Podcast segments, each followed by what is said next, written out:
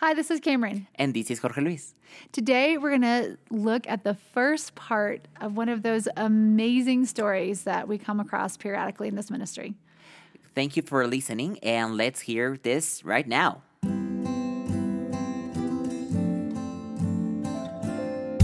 Hopecast. Learning about the life and mission of education equals hope.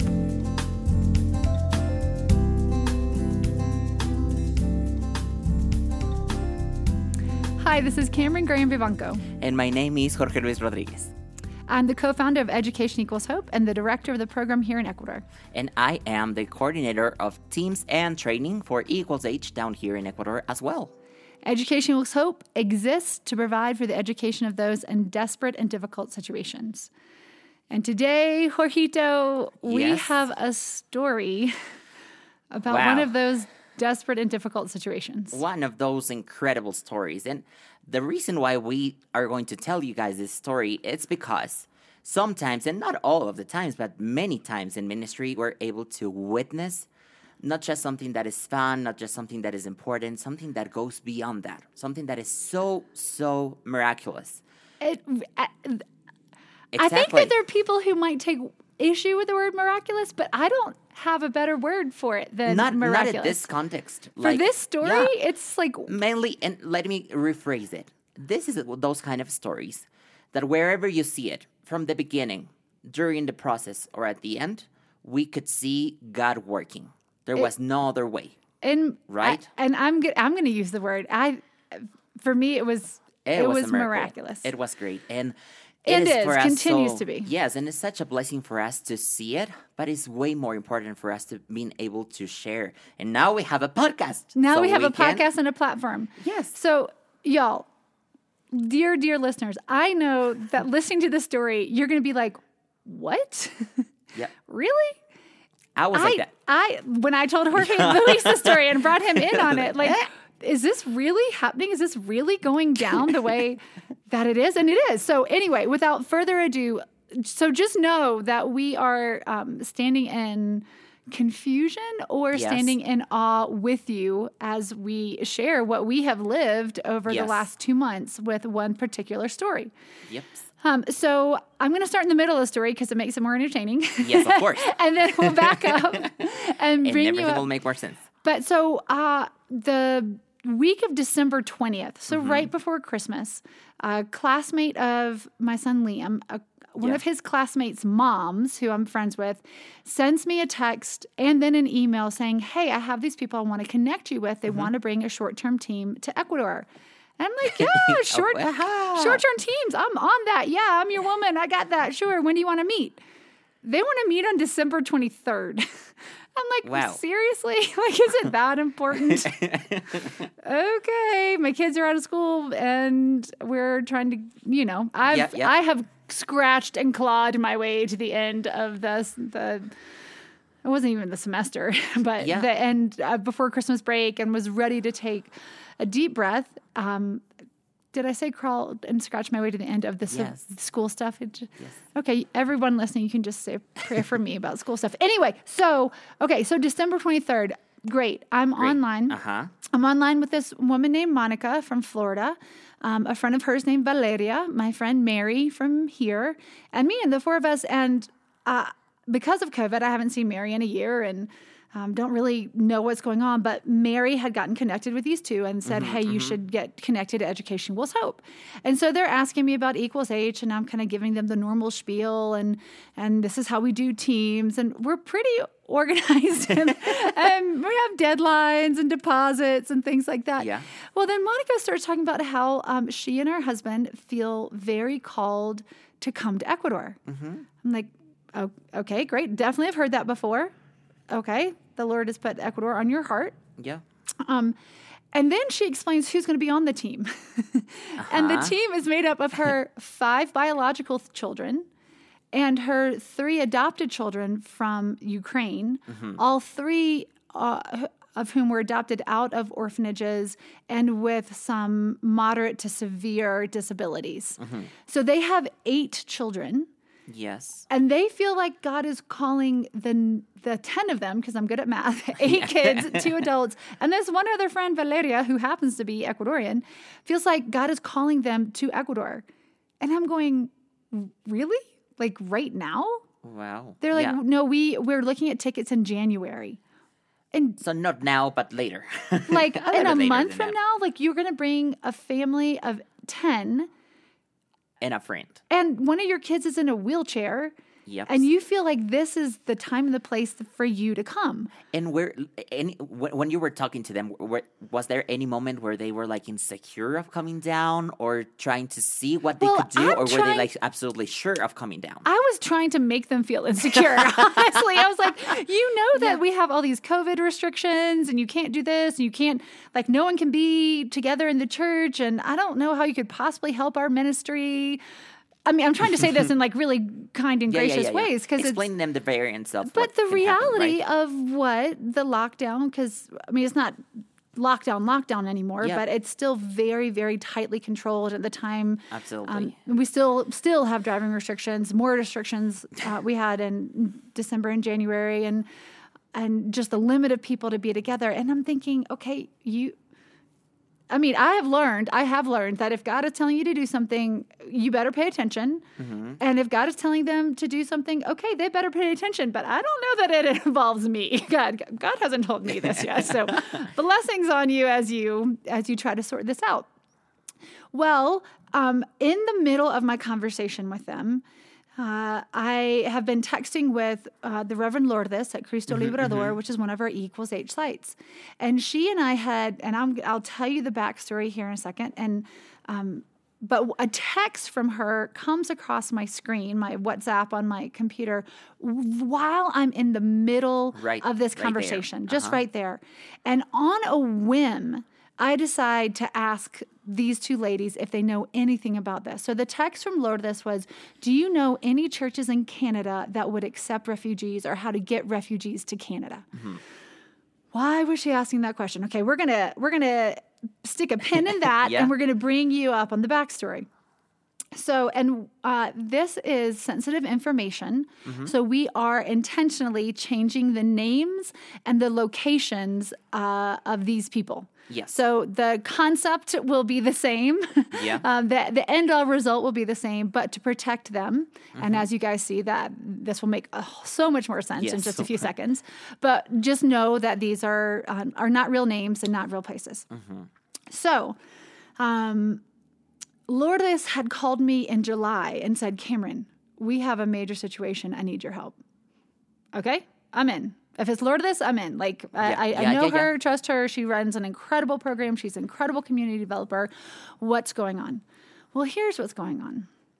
There was a family in the Middle East, a mom and dad and two kids, who held some sort of of viewpoint. Yeah. And I have yet to understand if that was a political viewpoint or a religious viewpoint. They held some sort of belief that was uh, deemed to be in against the Islamic faith. yeah. And there was a terrorist group um, in their home country in the Middle Yeah. East that decided that because they held this belief, they were going to target them and started persecuting them um, to the point that they're fearing, fearing for their lives, feeling for, fearing for their children's lives. Um, they're a middle class, they have their own business, they've got resources, but all of a sudden, all of that disappears and vanishes. What re- resources they are able to um, to salvage, they put in the name of the husband. And they uh, have family in Canada. And so they're trying to get to Canada to be with family and to be in a country where it's uh, there's more freedom. And and those of us, uh, I speak for myself, growing up in the United States. Like I I've heard these stories, Yeah. but I've never lived these Yeah. stories. And, Absolutely And it just yeah. really makes me appreciate um, democracy. I know there's a huge divide in the United Mm-hmm. States right now, and and that is incredibly painful on all sides. Uh, but ultimately, there is there is the freedom of democracy, which is an incredible gift that I take for granted every day. Yep. Anyway, so um, they arrange they arrange for themselves to be trafficked. Like we have, they've Yeah, got to yeah. flee the country. And whoever they found said that they were going to go from Venezuela to Canada, boom. Well, they get trafficked as far as Venezuela, and something happens. So it we're talking about the two parents, right? The two parents and the And two, two little kids. kids. Mm-hmm. And at that point, I'm thinking they're like, let me do some quick math. They're like, the kids are three and 4 or maybe four and five. Mm-hmm. Four and somewhere- five, yes. Mm-hmm. and five, somewhere in there. And they get to Venezuela, and something happens. And so then um, the coyotes, that's what they're called, they trafficked them into Ecuador. How this Yes. works, I have no idea.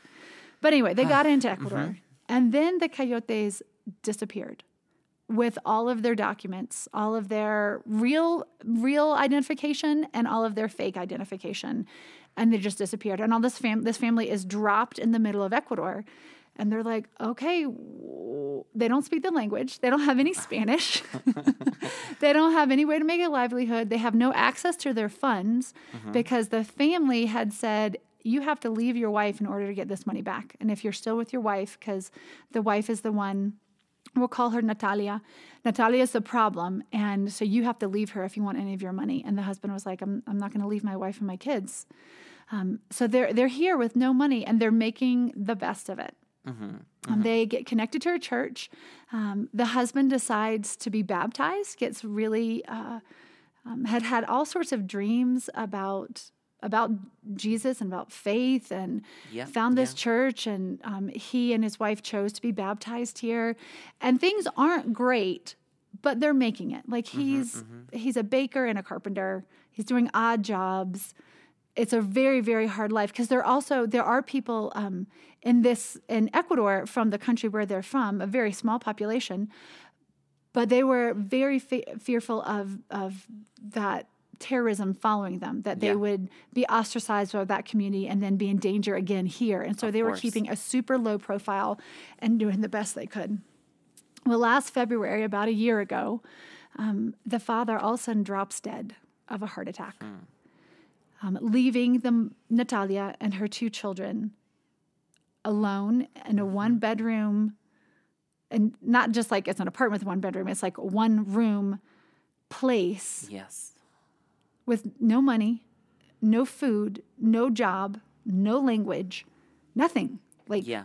a Absolutely. very very challenging situation um, one of the the friends from the middle east that they had made here was doing what he could to try to try to help them he's caring for himself and his family and two weeks later the pandemic drops and they are locked in their house just done their house Yeah. being that room um, so that that was february march Yeah. and then Lourdes calls me in July. So March, April, May, June, very dark times. Lourdes goes to visit them in July and she called me right after she visited them. She's like, Cameron, this is this is one of the most desperate situations I've ever seen. Wow. And for Lourdes to say that, it's Yeah. like, whoa, this is Yeah. something. Um, that the husband's clothes are still hanging on a clothesline Oh wow. in in the apartment. Just n- no way and ability to process yes. the yes, grief. Of course. Of Um, course. they have a bed and a mattress. Um, the mattress the the friend had eventually found um, for Natalia. They have a table. They have three suitcases. That is what is in this apartment. This dark has one window, dank, and and the husband had built the bed because there were so many spiders on the floor that he was really worried about everyone being bitten by spiders. So he he built this this bed for his wife. Um, but that's the situation that Lourdes walks into, and she's like, Cameron, we've we've got to do something. Um, and so we formed this little re- relief group, um, and just to start working with them. Come to find out, these kids have never been enrolled in school. They've been in Ecuador for over three years at this Right, point. right. Have no education. They're eight and nine now. Um, they have they, they don't they don't have a dresser. They don't have anywhere to put. They don't have a shelf. They don't have anywhere to put their clothes. Pretty They're much, keeping they just have everything they have on them. on them, and the clothes that they brought are still in suitcases. They've been they've been literally living out of suitcases for three years. Um, so Lourdes offers for them to come live at the church. The church has been closed, right? This Mm-hmm. Yeah, is July everything. Mm-hmm. 2020. So COVID, there are no services, and actually that's still the case. Here we are in, in February 2021. Um, so she offers and and she had taken in other families periodically as Yeah, I've seen her yeah. as in really desperate and difficult situations. Um, Natalia and her children agreed to come live in the church, and that was the start of maybe a new a new life, a new situation. Again, she doesn't. She speaks maybe a hundred words of Spanish. Most of her of her communication is pointing and Yes. drawing, and a thumb over the shoulder means yesterday, and um, and but she uh, is incredible. She's like, I'm not. I have everything I need now that I'm at the church. I have everything I need. Like that is awesome. And yeah. yes, you need to have a. She was a psychologist. That's right. She was a Oh, wow. psychologist. Yeah. Um, back in her home country, um, and so she knows the the power of the mental game and and is doing an incredible job of that. But she and her two children are living in a church Sunday school room, have access to the church kitchen. Some of our listeners have been to Cristo Liberador. It's a it's a fantastic kitchen. It's an Ecuadorian church kitchen. Um, and I just say that because shout out to the Church of the Advent. That is one heck of an awesome church kitchen. this is not that type of church kitchen. Um, so and so we have um, had started education equals hope had helped Lourdes start a micro market um, out of literally out of the corner of the church they blew out part of the wall put in a door and boom there's a micro market and that's one of the ways that the church uh, creates funds for the programs of the church. So Natalia started working in that environment and was able to have the dignity of a job, um, had a safe environment for her children, and was able to support Lourdes and all sorts of ministries, even just sitting with her and being with her while she's on Zoom calls in the middle of the night. Not in the middle of the night, like, you know, eight o'clock, but lonely Yeah, yeah. so anyway, so that's that's Natalia's situation when uh, as Lourdes has brought her to the church. Now, here's the hard truth, Jorge Luis. Yeah. We are the end of this podcast episode. It's So, gone. so if you want to hear the rest of the story of Natalia, Stay tuned. stay tuned because Cling to this. maybe save this episode and binge hear it while Yeah. you're washing dishes. Um, so that we can finish sharing the amazing things that God has done in Natalia's life um, and that we get to just be a part of. So, thanks so much for being a part of what we do here in Ecuador. Thanks for supporting Education with Hope and being on this journey with us.